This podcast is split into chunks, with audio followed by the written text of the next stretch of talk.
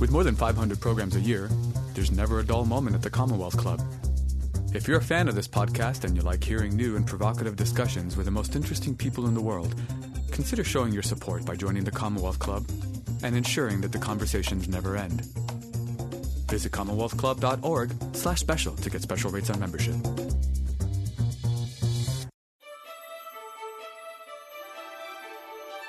Thank you for joining us for another podcast from the Commonwealth Club. Welcome to the Commonwealth Club. I'm George Hammond, Chair of the Humanities Forum.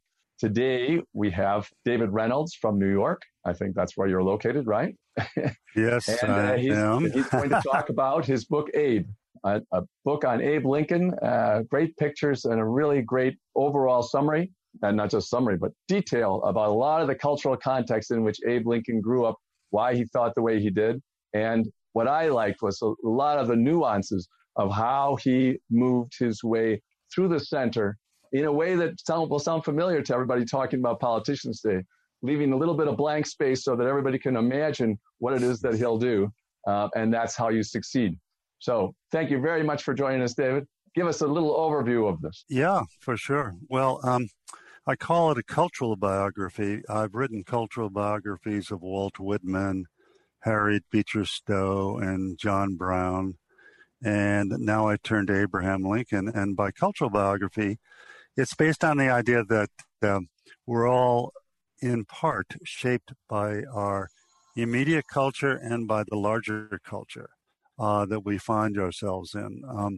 And the images and the ideas from that culture kind of permeate our consciousness and to some degree control our attitudes and shape our behavior. So it's really a matter then of trying to figure out what the culture of Lincoln was. There have been over 16,000 books on Lincoln, many wonderful books. But you can read many of them and not hear about, for example, Walt Whitman, people in his own lifetime, Herman Melville, Edgar Allan Poe, Harriet Beecher Stowe, some the Davy Crockett manuscript, almanacs, and there were so many elements of his culture that are completely left out, and yet they were very meaningful for understanding him. And the poetry that he loved, the poetry he loved, the plays he loved. He could memorize Shakespeare by the page, even though he had less than 1 year of education. Once he read something, it was on his hard disk up here. And he could, really, it was kind of there. And he would recite this stuff not to impress anybody. It's just because these passages were meaningful to him. Yeah. It wasn't like he was at a cocktail party and said, oh, let me recite The Raven or something like that. Mm. So I wanted to catch a lot of those elements in his life, the elements that were, and the songs he loved and so on and so forth. And the way they kind of helped to shape him, because Emerson, who is his contemporary, said there's one person who really sticks out as one of the great heroes for spanning the whole range of experience from the highest to the lowest, until Emerson said the very dogs believe in him. The very dogs. and that's the kind of Lincoln I try to portray, not just the thread of his life or even his political environment. It's really more his cultural environment. And I never want to let him far off the map as I'm writing. In other words, I don't want to go for 10 pages on whatever, poetry or something. Right. I want to weave it like a tapestry, right into his biography, Yeah. Well, he did a great job of that. And I you know, there's several parts of it, you know, like the romantic, melancholy poetry that he loved so much that matched his own ups and downs and his wife's ups and downs and, you know, so many other characters, you know, that this was sort of the way to live, even though he was, as you said, really in favor of rationality and dealing with things in a rational way. I thought, you know, just talking about his deism, for example, which got him in trouble politically, so he suppressed it. But he certainly used that approach to try to not believe in a higher law that both sides were using to fight each other. that something higher was the way to go. And he just known it's our human laws that we have to follow. Great insight, I thought. Yeah. He was he was really controlled by his reason, and yet there were moments of great irrationality. Mm-hmm. Particularly when Anne Rutledge dies and he becomes suicidal at that point. He was beset by melancholy, by moments of what we would call depression. Mm-hmm. And then he got a little bit suicidal again around the time of his marriage to Mary Todd. However, having said that, there was a fundamentally rational side that in really difficult situations would take over. Mm-hmm. And in that sense, he was a follower of a lot of the founding fathers who, whatever their religious opinions were, they were basically deists. Mm-hmm. Who were rational. They were rationalists, and they believed in human reason and in the laws of nature and also the laws of man, mm-hmm. of society, and trying not to transcend those laws in the interest of serving a higher law that mm-hmm. was, let's say, beyond the Constitution or beyond positive law. So, yeah, he always tried to remain within the law as much as possible, even though in the end he tried to shape a law because he kept pushing until finally after the Civil War, indeed, we had the 13th Amendment. There was an amendment to the Constitution that he was totally supportive of, which emancipated 4 million enslaved black people. Mm-hmm. So, but he didn't want to do like what John Brown did before the Civil War, who really followed his own higher law and said, I'm going to go down south and I'm going to free the slaves single-handedly by starting a slave rebellion that's going to eventually topple slavery. And Lincoln said, I sympathize with John Brown. He's very generous. He feels the same way I do about emancipating enslaved people, but I'm not going to go beyond human law, positive law, or the Constitution, and take it upon myself to try to do this individually. I'm going to try to do it through the election process, the process that the founders gave to us in the Constitution, through elections, through ballots, and not through bullets. Yeah. Yeah, well, both sides, of course, appealed to the higher law and thought it was on their side.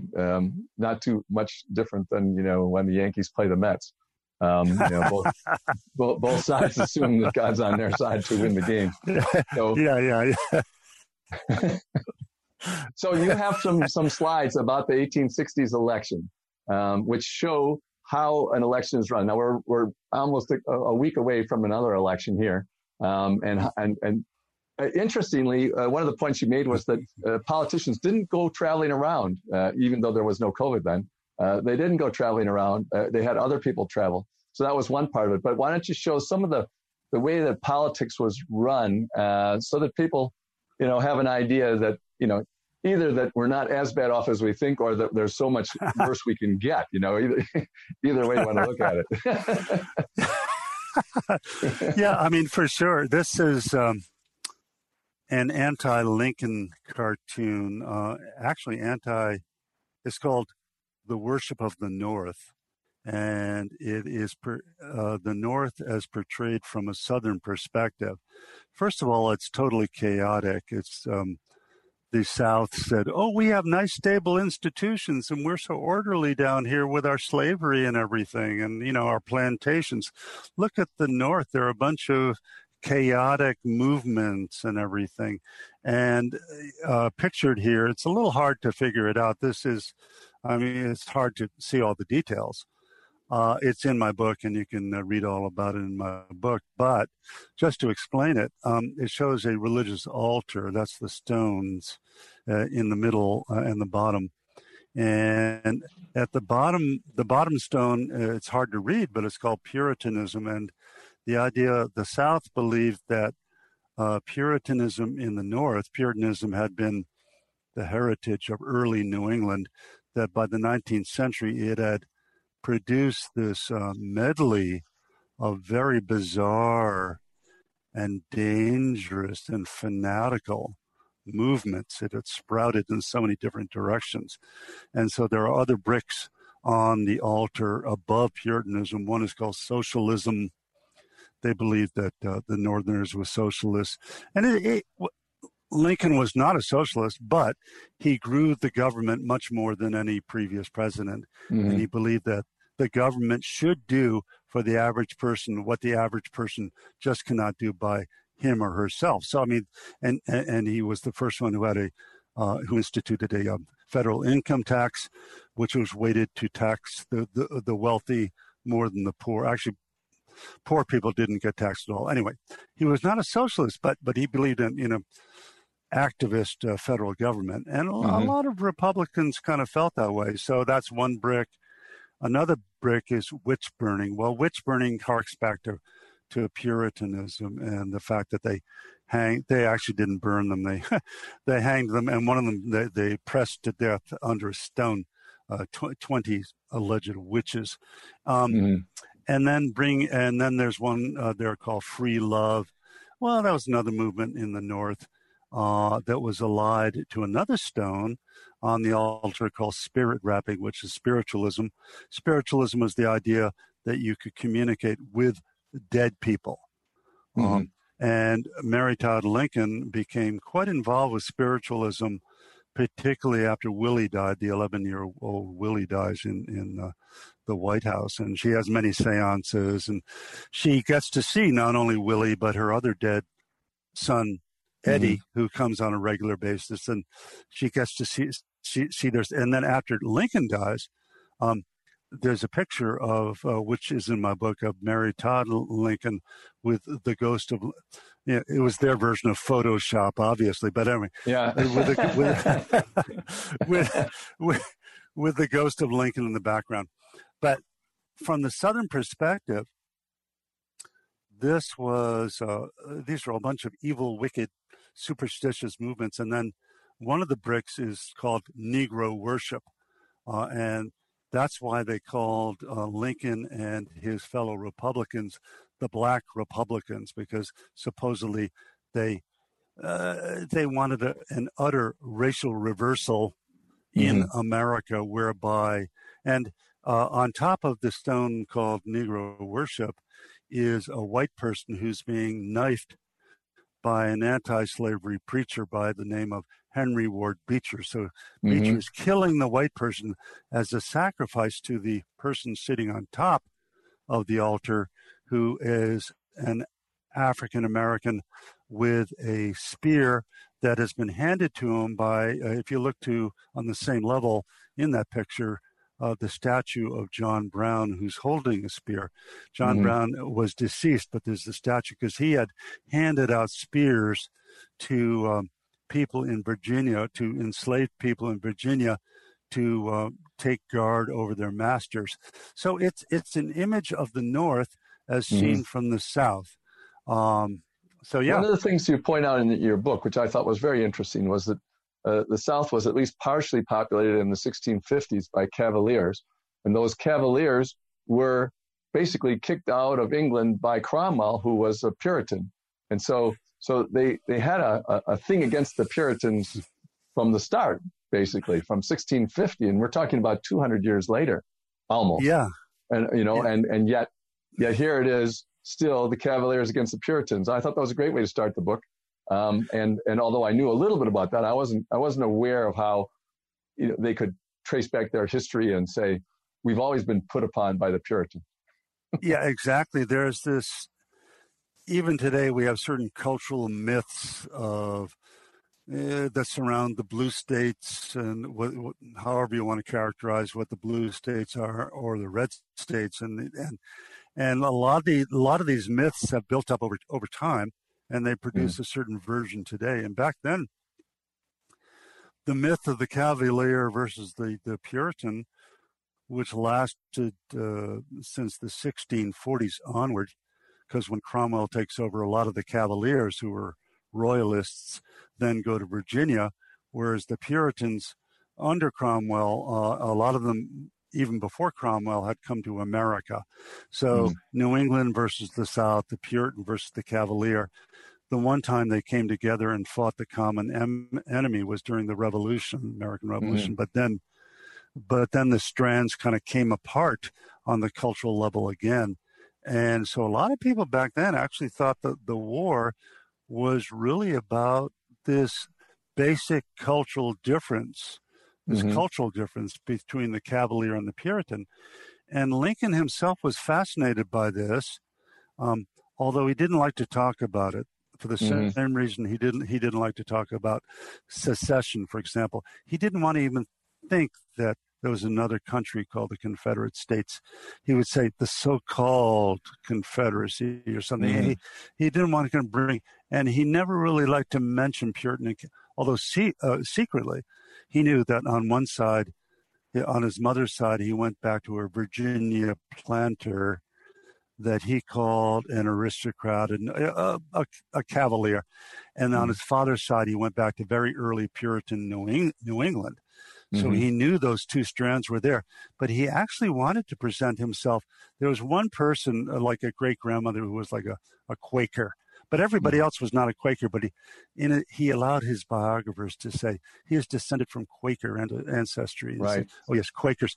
Why? Because Quakers, to some degree, even though they were anti-slavery, they were sort of accepted by the South because they didn't really want to go to war. They didn't want to go to war over slavery. And they were accepted by the North because they were anti-slavery. But even during the Civil War, a lot of them became conscientious objectors and so forth. So in a way, it was safer for him to say, oh, from Quaker stock, you know, that kind of thing. Right. And as opposed to Puritan and Cavalier, you know. the original Pocahontas claim, huh? Yeah. All right. So we have more pictures as we get the next one. Yeah, this is the next picture. This is a picture somewhat similar to the other one, but this is a picture by Lincoln's opponents, showing him, he didn't have a beard at this time in his life, and showing him being carried into what was called then a lunatic asylum. That's what they called them back then, by Horace Greeley, who was a fellow Republican. And he's being followed by these caricatured representations of various movements. One is free love, a woman representing free love, who can't wait basically to hop into bed with Abe and everything like that. And the Mormon, there's a Mormon who, the Mormons had, like Joseph Smith had 19 wives, and Brigham Young had 55 wives, and polygamy. So, and they were associated supposedly with the Republicans, kind of falsely associated, but still. So a Mormon is there, and then there's an African-American who's caricatured in this representation. And he's saying that, I want to announce that there are no rights of white people that black people have to respect whatsoever, that we're, that all, and it's a reversal of the Dred Scott decision, which said that black people have no rights that the white people have to respect. But everything is reversed here because they're trying to pile on this idea of, oh, the supremacy of women, the unnatural elevation in society of African Americans and of Mormons and of free lovers. And there's Abe looking back at them, and he says, don't worry, when I'm elected, I'm going to get you all into the millennium that you're seeking, and you can all do your really, really weird things here. You know? it's like tagging George McGovern with the hippies, right? Yeah, exactly. Yeah, yeah. It's not bound to make the middle class like him. Yeah. Yeah. Exactly. So this was fascinating. I mean, you're going to say a little bit about Charles Blondin. I think it's not remembered by a lot of people. This guy actually tightrope walked in crazy ways across Niagara Falls. How many times did he cross it? I mean, it was just no wonder he got famous. I mean, this is, you know, makes Evel Knievel look like a scaredy cat.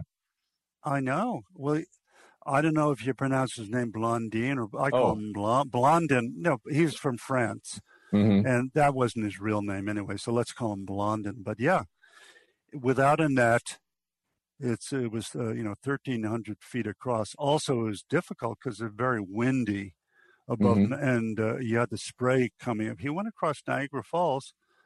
He did it on stilts, 4-foot stilts. He did it backwards. He did it at night. He did it in chains. He did it carrying a man. It was hard to carry a man on his back because you can't always control somebody else's movements. I mean, that's the difficulty of that. So that one was, and also pushing a wheelbarrow across. But popular cartoonists seized on this and compared Lincoln to being Blondin, and he compared himself several times to Blondin, because when people would come to him and say, "Can't you make this a more explicitly anti-slavery war from the very, very beginning?" And he said, "Now, wait a second here. Pretend that I'm Blondin and I'm going across Niagara Falls pushing my wheelbarrow, and the wheelbarrow contained the entire American future in it. Would you tell me, step right, step left? No, you would want to keep me right in the middle." He felt that he had to be right in the middle because it was such an age of conflict, and the nation was at war. And he said, if he said the wrong thing at the wrong time, he could easily have lost one of the 5 border states, Kentucky, Tennessee, Maryland, Missouri. These were states that had slaves.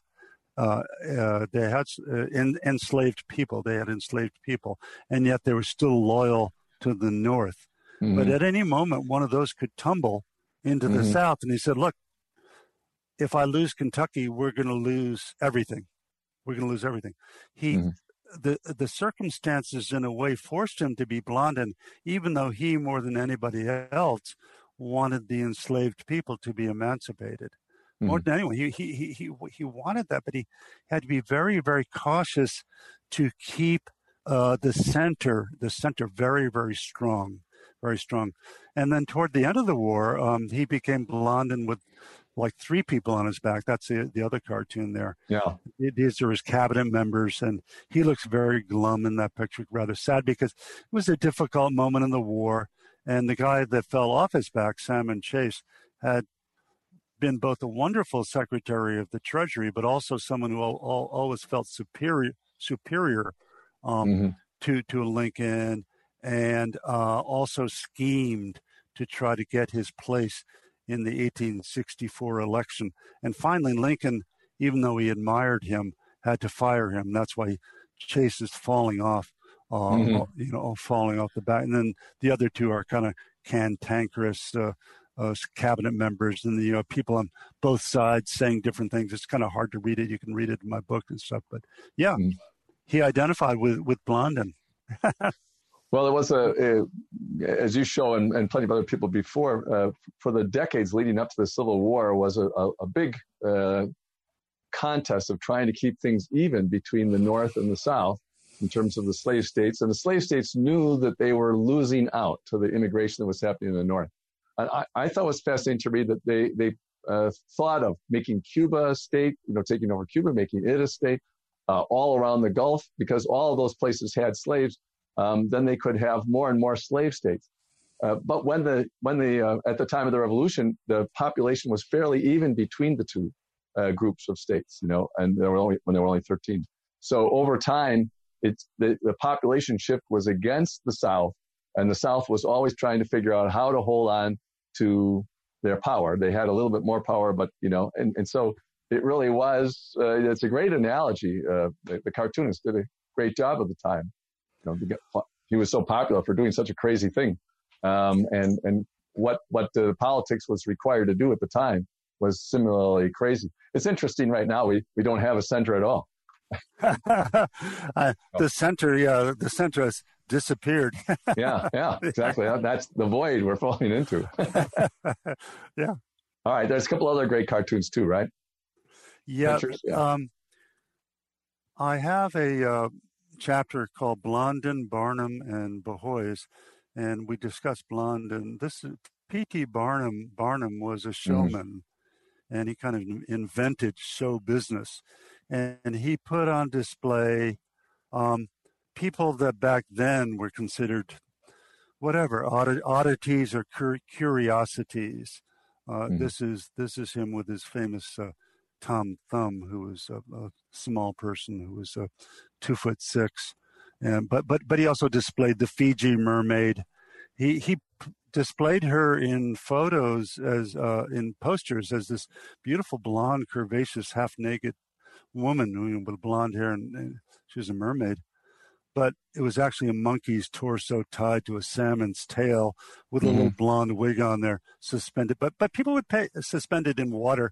People would pay a lot of money to go see the Fiji mermaid, or the woolly horse, or the, oh gosh, he had a, whatever. He had like the tallest, the largest, the fattest, and everything. And one exhibit that he put on was called "What Is It?"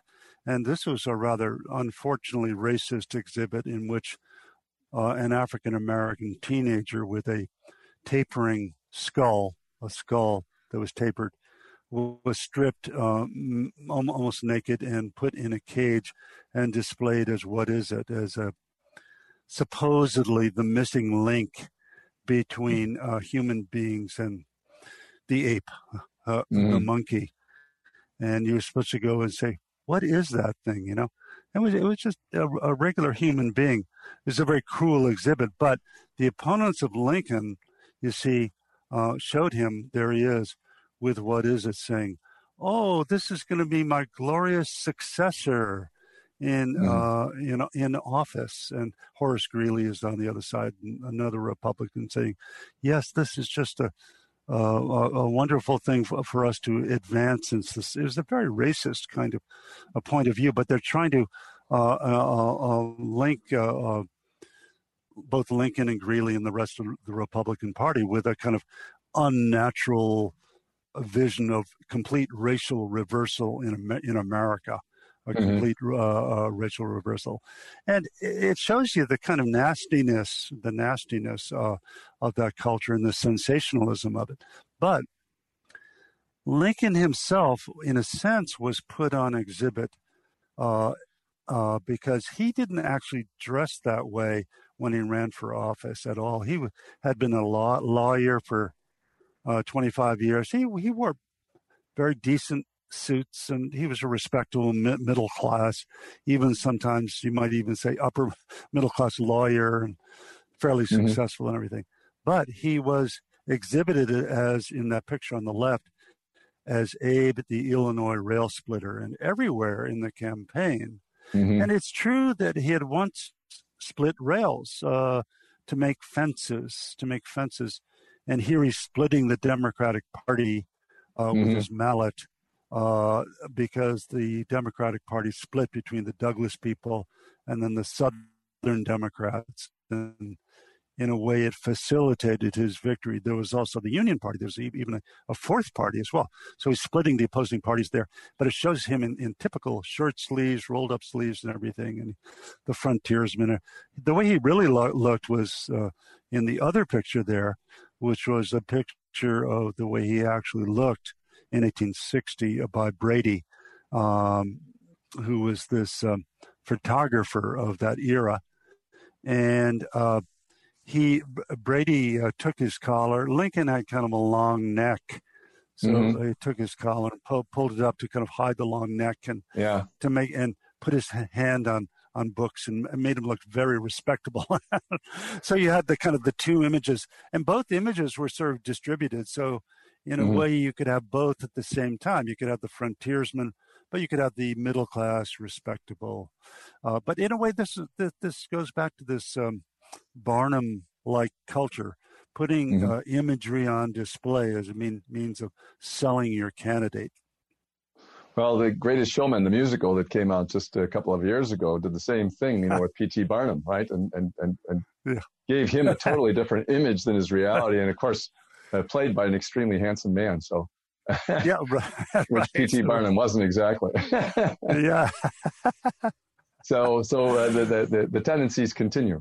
But and this, you have the picture of the wide awakes there. I think that's a fascinating part. I thought I'd read, you know, most of this area, and I had never read about this. And to think that the Republicans had this semi-paramilitary group of young men, they seem to have behaved themselves. But they, you know, if any of our candidates over the last, you know, since World War II anyway, had done anything like this, you know, everybody would have used you know, epithets on them of being fascists, obviously. So yeah. Why don't you tell about that?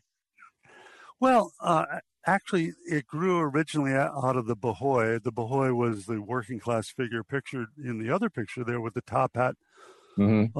Lincoln might have even been following the bohoi, because the bohoi, in wearing that kind of hat, because the bohoi was the working class butcher or the whatever, you know, the day laborer, who was hardworking, usually a volunteer fireman, and he loved to go down the street with his gehel, mm-hmm.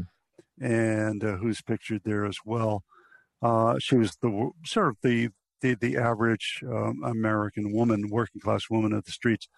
And when Walt Whitman in 1855 wrote about, he said, "I am one of the roughs. I'm turbulent, sensual, drinking, breeding." He was none of those things whatsoever, but the bohoi was all of those things. And that's why Walt Whitman was not a drinker, was not a breeder, was not a rough or anything like that. But he presented himself that way because he wanted to key into that bohoi. In fact, the first three reviews of Leaves or Grass said Whitman is the bohoi poet. And so Lincoln comes along, because when Whitman's poetry fails to reach people, he says, "I fantasize about a hardy man coming from the West, coming over the Alleghenies, kind of grizzled and kind of rough and just a working class figure." And Lincoln had been, a working class figure, and that's how he was sold. So he, in a way, he was like the bohoi, on kind of a mass level, on a grand level. And then a lot of these rough types identified with him, and they came to his early speeches, and they were kind of excited because he was sort of a casual speaker. He knew how to use a little bit of slang now and then. He knew how to tell jokes, and mm-hmm. he knew how to kind of reach the average person. And these somewhat slovenly types suddenly tightened up, and they said, "We're going to go march. We're going to go march for," they were called the Wide Awakes. We're mm-hmm. going to go, and they would carry their torches. I mean, to us, it's a little scary, but they would carry their torches in oilskin coats, and they would mm-hmm. march through the streets. And but these were basically the Bohois, but they were all dressed up now as Wide Awakes. Well, it was interesting. You talk a lot about the rough and tumble culture, obviously, of settlers going off and living in a very rough nature. And we'll go back. I hope we have time to go back to his childhood, because it was very much like that. But in appealing to them, he knew what he was doing, because he saw that Douglas, his big competitor, had gotten them excited, and then he knew he had to win that vote. So it's interesting. He, as a politician, he knew exactly what he was doing when he saw this group treat him that way in Connecticut. He said, "Let's use this. We're going to use this." And I think how many of this group of the Wide Awakes were there by the end of the election? I think how many people had joined? It was a couple 100,000. Thousands had joined, because virtually every city, I don't know the exact number, but mm-hmm. virtually every city, not only every city, but even every town had Wide Awake clubs. Mm-hmm. And Lincoln really knew that he had to win young America, what was called young America, which had previously been owned by the mm-hmm. Democrats. Back then, the Democrats were the conservatives in general, and mm-hmm. the Republicans were the liberal. And it was very hard for the Republicans, who were the liberals, to win over a lot of people, but they did. And Lincoln was largely responsible for that, whereas Stephen Douglas, his competitor, who was a Democrat, had been the god of young America previously. He was a very pugnacious, and he was a terrible white supremacist as well. I mean, mm-hmm. oh God. But I mean, but he appealed to the kind of racist atmosphere among his followers, and a lot of the young rough types at that time were kind of racist, and as well as being a lot of them kind of whatever hard workers and had certain virtues, but at the same time they were kind of pulled into that kind of atmosphere. But then in the 1850s, what happened is that Harriet Beecher Stowe came along, mm-hmm. and the slavery crisis deepened, and people, even the young people, started saying, this racism that we've been following and this kind of pro-slavery thing is wrong. Mm-hmm. And so there was a groundswell of movement, even among young America and everyone, toward a more compassionate view of enslaved people, mm-hmm. And that's why Harriet Beecher Stowe's Uncle Tom's Cabin was so popular, and why the slave narratives by people like Frederick Douglass and everything became much more prominent in the 1850s, was because of that. And Lincoln kind of played into that, fed into it, and in a way capitalized on it. And he drew young America to his side, which was pretty incredible. Yeah. Yeah. I mean, the switch over to you mean, obviously, in the 21st century, the young people can't imagine why these issues ever came up. Almost, what's this thing about race? I mean, it shows it's another stage of the same process that takes so long, unfortunately. But that process is still continuing, and the young people are responding exactly the same way. And they find another idea like socialism with Bernie or something like that, and get all excited, and then get talked out of it a little later again. So the similarities are very interesting, but what's not similar is that Lincoln, who has this, pristine reputation, was almost a brawler at the political events. I mean, if people misbehaved, he didn't like to fight, but he was a big guy, and he would stop fights, and he would get in fights, right? So tell a little bit about that, because it's not that commonly known. Yeah, he grew up in a very rough culture on the frontier. He was born in a log cabin in Kentucky, of course, but I recreate the entire quite violent culture, and it was a culture of what was called rough and tumble fighting, which involved, the ultimate goal actually was to gouge out an eyeball, or mm-hmm. to really not just gouge it out, really take it out. To take out the eyeball, and or to chop off an ear with your teeth. When you're feeling charitable, just take an ear. Yeah, I'll just have an ear. Thank you. Yeah. Yeah. But neither Lincoln nor his father was an excellent fighter, but his father was shorter than Lincoln. Was 6'4". His father was shorter, but very tough. But one guy, the strongest guy around, wrestled his father, and his father just threw him easily. And from that point on, nobody would touch his father. Mm-hmm. And people would try to do the same thing with Lincoln, but he just kind of tossed them off like a doll. And mm-hmm. finally, in Illinois, when he finally moved to Illinois, this guy named Offutt who was almost like P.T. Barnum. He kind of put on these shows. He said, "Oh, who can wrestle this tall, lanky guy over here, Lincoln?" And a mm-hmm. very tough guy named Armstrong, very, very tough, muscular, went up against Lincoln. And Lincoln was thin, wiry, but quite thin. And Lincoln could have handled him fairly easily, but Armstrong committed a foul. Mm-hmm. And it became a draw. But just the fact that Lincoln had gone up against this guy, and then also defeated many, many other people in wrestling, he never did the eye gouging. He refused to do the eye gouging thing, refused that kind of fight. And he defeated so many people that he really aroused the respect of a lot of these working class voters, even quite early when he was in his 20s.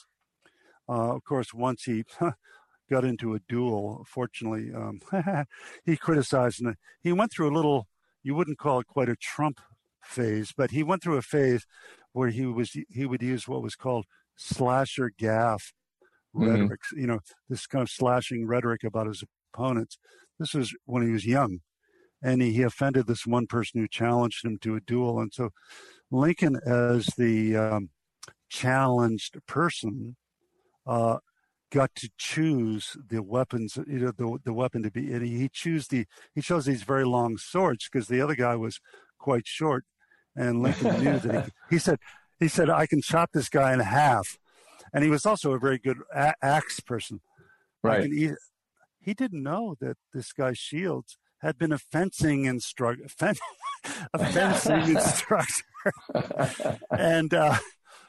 who had been trained by Napoleonic swordsmen. In he was raised in England. He'd be trained. He was said to be able to defeat anyone of any size. And, you know, fencing is largely a matter of, it's not just, you know, like that. Not just you have to be able to parry. Fortunately, the duel was called off at the last moment. But I don't think Lincoln going into the duel knew about that. He would not have survived. We would have, if we had known he was going to be president, we'd have another Hamilton story, huh? Yeah. Yeah.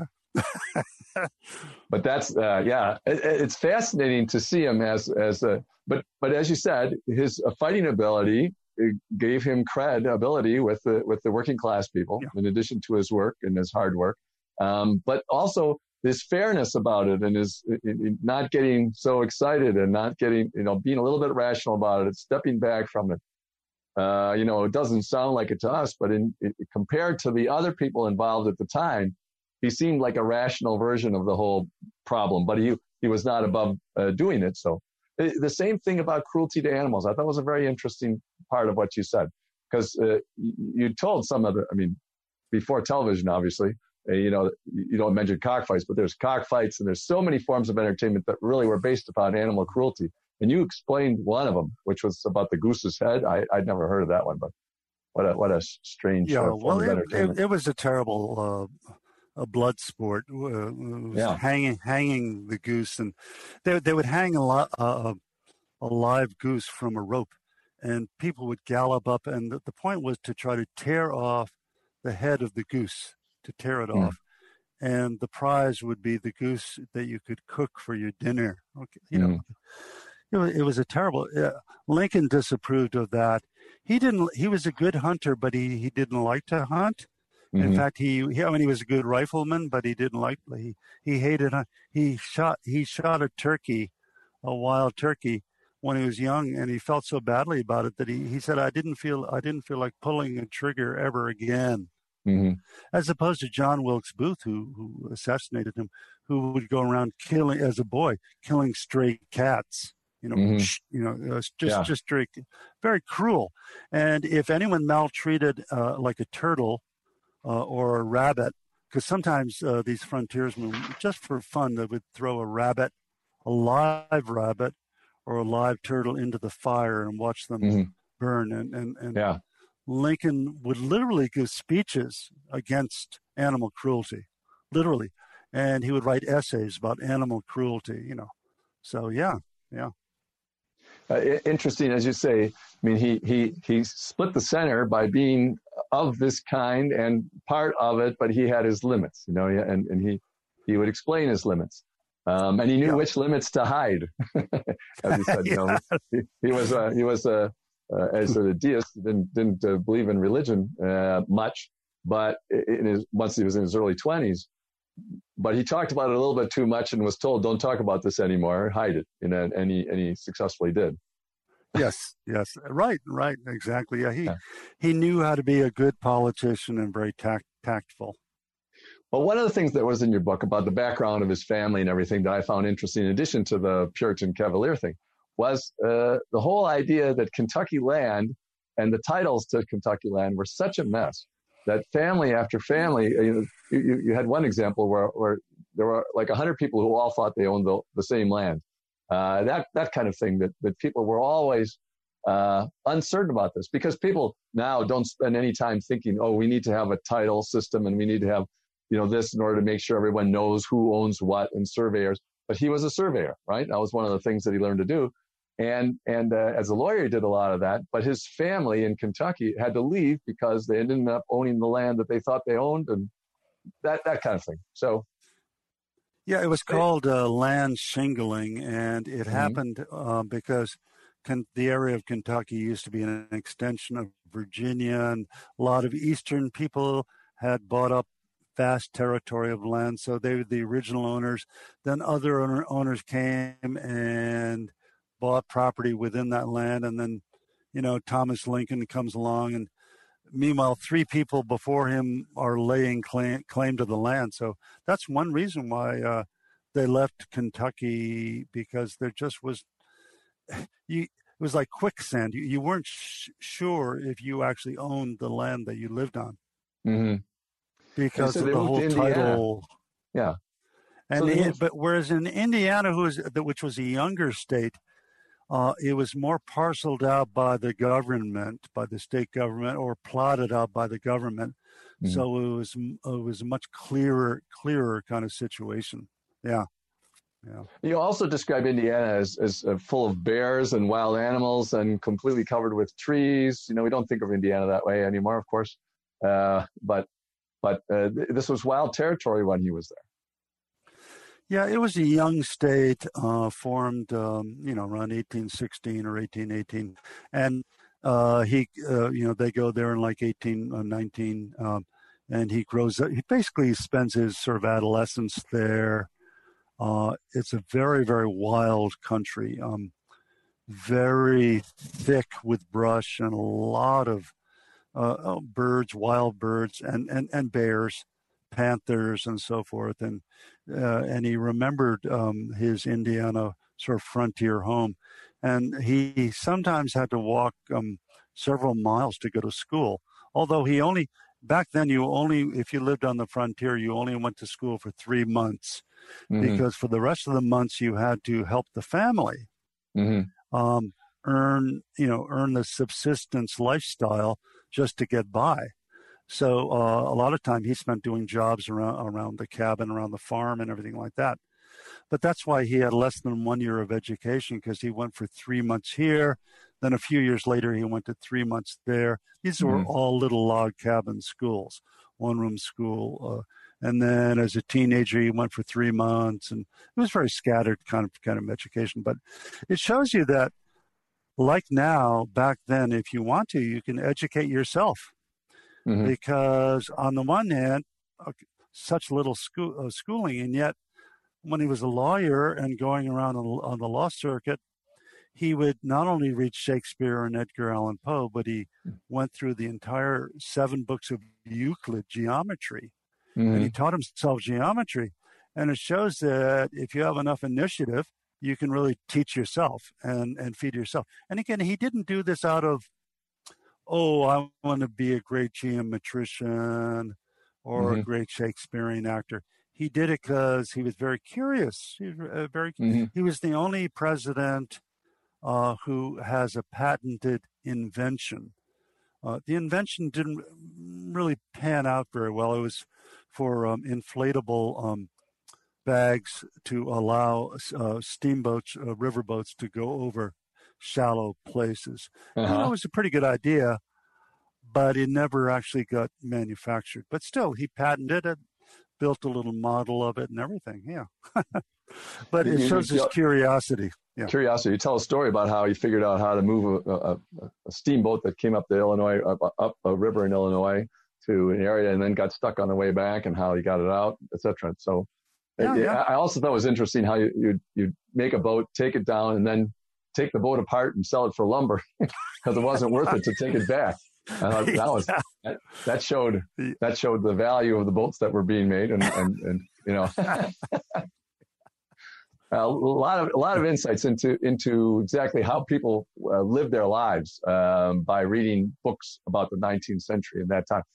Another character that one wouldn't think of is Daniel Boone. Actually, the famous Daniel Boone was a neighbor of Davy Crockett. Okay, sorry. Davy Crockett was a neighbor of the Lincoln, or the Boones. Well, Daniel Boone. There are two people. Yeah, Daniel Boone. You're right. Was quite close to the previous generation of Lincolns. Mm-hmm. The Boones and the Lincolns had gotten to know each other in Pennsylvania. Then they traveled together down to Virginia, and then Daniel Boone came across with grandfather Abraham Lincoln, mm-hmm. To Kentucky. Now, a Native American killed the grandfather Abraham Lincoln, but Daniel Boone settled then in Kentucky. But they were quite close. Now, Davy Crockett was another figure back then who was a politician, and he became a figure of the Crockett Almanacs, and he was a frontiersman, mm-hmm. And in the Crockett Almanacs he became a comic figure, but sort of grotesque comic. Like, his specialty was to gouge out eyeballs, and mm-hmm. people would laugh at this if you're reading this. Oh, ha, ha. And then he hangs the eyeballs, and he gives them as earrings to his girlfriend. Right, and that's supposed to be kind of funny. And kind of funny that it's funny. Yeah. You know, he could, not that funny, but and he was very violent, but also kind of hilarious, sort of like a very madcap kind of humor. You know, very madcap, with quite a lot of violence thrown in there. But that was the kind of world that Lincoln grew up in. The Mad Magazine of its day, right? Yeah. One of the things that you mentioned are a couple of early speeches he gives, which I think is really great. You say, even in 1838, he talked about the mobocratic spirit being dangerous to our democracy. Okay? So that's another issue that's raised today. He also gave very early speech in favor of women's rights, although he was in favor of white women's rights as opposed to everyone's rights. But even before the Seneca Falls thing, 10 years before that. So why don't you say about, because he was pushing the envelope there. He was a centrist, but he pushed the envelope on a couple of issues. So why don't you give a little background about the famous speeches that he gave? We have a little bit of time for that. Well, his speeches moved from this anti-mob speech. What was happening back in the 1830s, which is when he gave that speech, was that a lot of mobs were assaulting African Americans and also their defenders, abolitionists. Mm-hmm. And in one case, they actually hanged a lot of these white mobs were hanging African Americans. It was like Billie Holiday's Strange Fruit, that kind of thing. Yeah. Lynchings. And he said that this is horrible. This has to stop. So he really came up forcefully against that.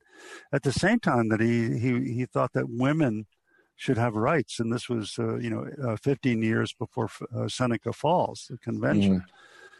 Then he has a speech about temperance, about drinking, in which he says, we shouldn't be damning these people who drink, these people who find themselves addicted. We should sympathize with them. Because back then there was this thing called dark reform, that once you have your first drink, you're going to end up to be a killer and a murderer, and you're going to wipe out your family. He said, people who drink are just like you. He didn't drink himself, but they're us. They're us. Mm-hmm. Which is why he supported the Washingtonians, who were ex-alcoholics who got together and would discuss things and so forth. So he said, no, we have to be that way. And it kind of marked a transition toward a much more persuasive and a gentler approach out of that previous slasher gaff rhetoric. Mm-hmm. So by the time he gives the Gettysburg Address, which is many years later during the Civil War, it's a much more unifying rhetoric. It's not damning anybody. It's including all of America under the umbrella of equality. And then when he gives the second inaugural address, he says, malice toward none, charity to all. Malice toward none, charity to all. And it shows the expansion of his vision and of his compassion. His compassion was there from the beginning, but he finally reaches a level in the Gettysburg Address and in the second inaugural where he really tries to encompass all of America. Well, we have maybe about 10 minutes left. So one thing I don't want to miss is the convention in 1860, the Republican convention. He is somebody who was a congressman. He was a state legislator, but he's not that nationally known except for these speeches. He almost became senator, but it didn't work. In the Electoral College version in Illinois, I mean, it was senators were still chosen by the state legislatures. And so although he won the vote, he still didn't win the Senate in 1858. So he was famous, but he hadn't really had any really big offices. And here he comes in to the 1860 Republican Convention. And it's held in Chicago. Now, first question that I have is, do you think that he would have been the candidate if it hadn't been held in Chicago? If it had been held in New York or someplace else? Yeah, because what happened was that, in a way, he was a dark horse candidate. He wasn't as well known as William Henry Seward or even Bates. There were several people who were better known, but a little more controversial, particularly Seward was very anti-slavery, controversial, considered almost too radical and everything. And Lincoln was kind of seen as a moderate. He had posed as kind of a moderate centrist, even though everybody knew he was anti-slavery, but still much more in the center. His friends who were very high in the Republican Party schemed for Chicago, which was he lived in Illinois. And one of his close friends actually gave free tickets to the convention to kind of pack the convention. And so that when Lincoln's name came up, there was huge screams of approval. And he lost on the first ballot. He came up a little bit on the second ballot, but there was this kind of growing volume of Lincoln screamers. They're screaming there. And this enthusiasm caught hold. And on the third ballot, he squeaked by, and he won the nomination.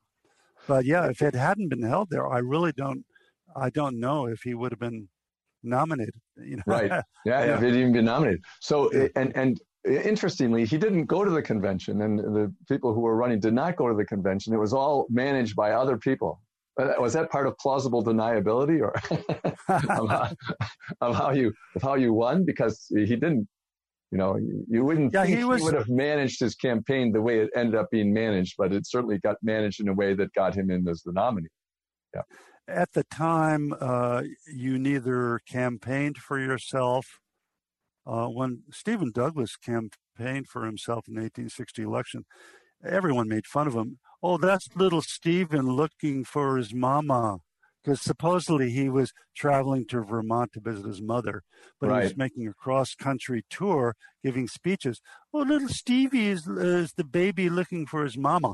But you weren't supposed to campaign. You had these rallies that other people held. And the same thing with the convention. I mean, when the convention was going on, Lincoln was down in Springfield, Illinois, playing handball, and with some boys playing handball. And then he hears, oh, I'm elected. Oh, I'll go tell my little woman. He was married to Mary Todd Lincoln, who's rather short. I think she'd be more interested in this than I am. Well, you do tell about Mary Todd Lincoln choosing him, saying he wasn't pretty, but I know he'll be president one day. Is that an apocryphal story? Or, I mean, how much evidence is there that she actually said that in the 1840s before he became president? I was curious about that one. Well, yeah. Well, I do know that she grew up in a kind of what we might call a ritzy household in Kentucky, where she was always around these important people like Henry Clay, who was always running for the presidency. He was a famous senator, and he was a very close friend of the family. And she would tell Henry Clay and other people, I'm going to grow up and marry a president. I'm going to grow up and marry a president. So I do believe that she said that at one point, that he's not particularly pretty, but I think he's going to be president. Well, you tell another great story about Mary Todd's family. One of her relatives, her son had a lover who was a slave and had a daughter with that person. And then she wanted to free him. The son died at a certain point.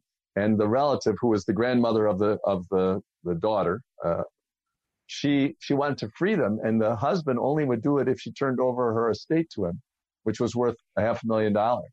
It was an interesting story. I think you said that they went to Liberia to live a freer life. I'm not sure. That's another part of that whole story that I want you to mention. But people were talking about moving the blacks to Africa as opposed to just, freeing them and having them integrate with everybody. So, as you said in the book, a lot of the people who were even rabid, anti-slavery people were racist. Yeah. And Lincoln himself publicly supported colonization. That's what it was called, the mm-hmm. removal of emancipated people to Africa. Mm-hmm. But that was really but he, at the same time, he knew that was kind of impossible because you had 4 million enslaved people. And if they were emancipated back then to ship 4 million people back, he even said, it's kind of impossible, but he sort of supported it because actually it was a very, very popular movement mm-hmm. From Thomas Jefferson through Andrew Jackson, through Henry Clay, through even Harriet Beecher Stowe, mm-hmm. and even Henry David Thoreau. There were so many people who kind of supported it, although nothing much ever came of it. I mean, I think about 14,000 total formerly enslaved people were actually removed back between 1816 and 1865. So nothing really much came of it. And finally, he abandons the idea of colonization, and he says, no, I want emancipation and hopefully integration into mainstream society. And then he becomes the first president to publicly endorse the vote for African Americans. So, yeah. Well, there's so much more, and your book is so full thing there, but there is one question that's come in. So we'll end with that question. It's about John Wilkes Booth and the assassination. Obviously, John Wilkes Booth was a Southerner who was really furious at the destruction, or he saw the imminent destruction of his culture. Given what happened with Andrew Johnson becoming the president, now part of his plot was to kill Andrew Johnson too, right? It didn't work. So yeah. So part of this question that's being asked is maybe not aware of that possibility. But he's saying by making Andrew Johnson president, wasn't that one of the best wartime acts the Southerner could do to try to move the effect of the Civil War to nullify the effect of the Civil War essentially? So what did you think about that? Yeah, it's a good question. Lincoln didn't choose Andrew Johnson because back then the vice presidential candidate was chosen by convention.